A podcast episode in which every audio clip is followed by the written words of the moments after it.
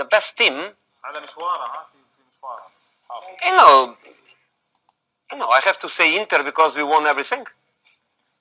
So I have to be objective. I have to be respectful to them, uh, and to say a team that won everything from day one until the last day, won all the competitions, won the treble, uh, beat the best team in the world uh, 3-1, uh, Barcelona, beat Bayern Munich in the final 2-0, uh, won the league in Italy. um, with a fantastic number of, of, of points, won the cup, won three finals in, in 10 days. I have to say the best, the best team. I also think that sometimes we comment what we see, but we don't know what is behind the scenes and that influence what we see.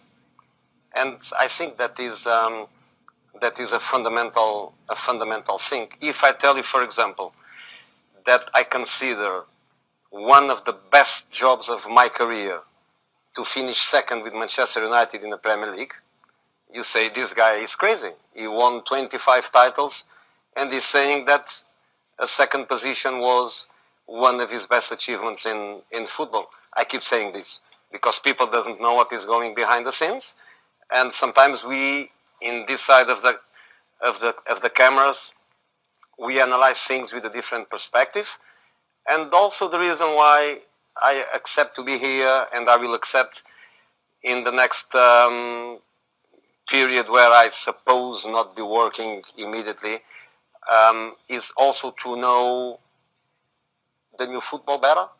And to know the new football better is also to understand what is uh, behind the behind the cameras. Very interesting for me and especially very interesting to come to an area of the globe where I'm not an expert in football and I'm very curious about. That's why I accept to come with this perspective of uh, a learning process and try to understand better an area of the globe and a different football than mine to be richer. I want to learn all the time. Depends on the club and depends the way the club looks at it. I remember, for example, and probably you do because we are speaking about such an amazing manager. One day, I think it was when uh, Manchester United uh, sold David Beckham to Real Madrid. I think it was that period, if I'm not wrong, but the phrase I kept with me, the biggest one in the Premier League, Sir Alex Ferguson told, the day a player is more important than the club, goodbye. Not anymore. Not anymore, because there are many things behind that is difficult to create a situation so linear that as this one. So I think the way to do it is for the players to find a certain balance and the balance has to be created in the relation between the players and the manager. The manager is there to coach them. The manager is not there to keep the discipline at any cost. The structure must be made. The structure must be there to protect the manager and for the players to feel that everything is in place and they are not going to arrive into a situation where they feel more powerful than they used to be. For Sneijder to come here, to hug his friends, to be with his friends, to be with his former coach, that's not good news in modern days. Good news would be if Sneijder waits for me outside and uh, to insult me before I come out. That's news. So everything good I had with players, everything good I did with players, that's not news in modern world. In modern world, in modern football, news is when you have problems. That's news. And in modern football, I don't, I, I don't like to say that it is a problem between the coach and the player. I think it's a problem between the coach without a structure behind him and the player. What I want to say this is that we are not anymore in the time where the coach by himself is powerful enough to cope and to have a relation of education and sometimes confrontation with um, with players that are not the best professionals.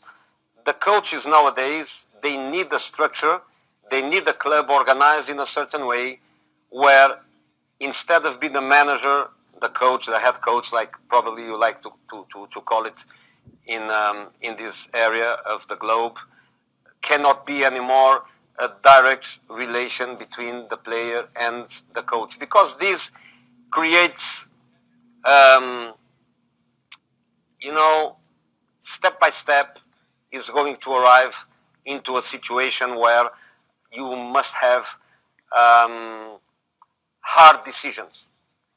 And who to blame? The clubs without a structure to create a situation where the player is not anymore in a situation of a direct relation with the manager, but yes, a relation with the structure. A club must have owner, depends on the kind of club, but the owner or a president, a CEO or a, a direct executive, a sports director or a football director, and then the manager. And this is a structure that can cope with all the problems that modernity is bringing to all of us. So for me, a club must be very well organized to cope with all these kind of situations where the manager is only the manager and not the man that is trying to keep the discipline or is trying to educate the players. I don't believe in that because one thing is image, another thing is communication, another thing is a good structure behind, and another thing is to win and to get results. And um, it's very easy to play well and not win. It's very easy to be behind a certain idea of a certain football without results.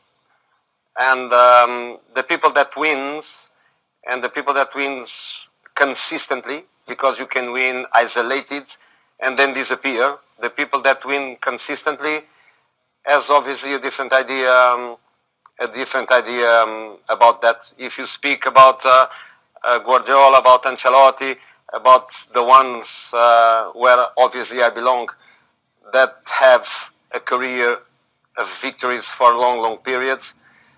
Where are the young ones with um, a real impact in terms of results? Where are they? No, I want to coach. I'm too young. Um, I'm in football for a long, long time, but uh, I will be 56 in a couple of weeks. Uh, too young, really too young. Uh, where I'm going to stay is where I belong. I belong to to top football. I belong to top level football, and is where I'm going to be. You know, first of all, let me start with with with Salah because um, lots of things have been told that are not true. Uh, people tries to identify me with the coach that um, sold Salah. I am the coach that bought Salah. Is completely the wrong idea. I played against uh, Basel in the Champions League. Uh, Salah was a kid in Basel. When I play against a certain team, I analyze the team and the players for quite a long time, and I fell in love with that kid. I bought the kid. I pushed the club to buy him, and at that time, we had already um, fantastic attacking players. Uh, um, was Hazard, was Willian. We, we, we had a top talent there. But I told uh, to buy that kid. Yeah, but in terms of he was more a winger coming inside than properly a striker. That sometimes is now, and um, he was just a lost kid in London. He was a lost kid in in a new world, and uh, we want to work him to become better and better and better. But he was more in the, in in the um, in the idea of he wanted to play and not to wait.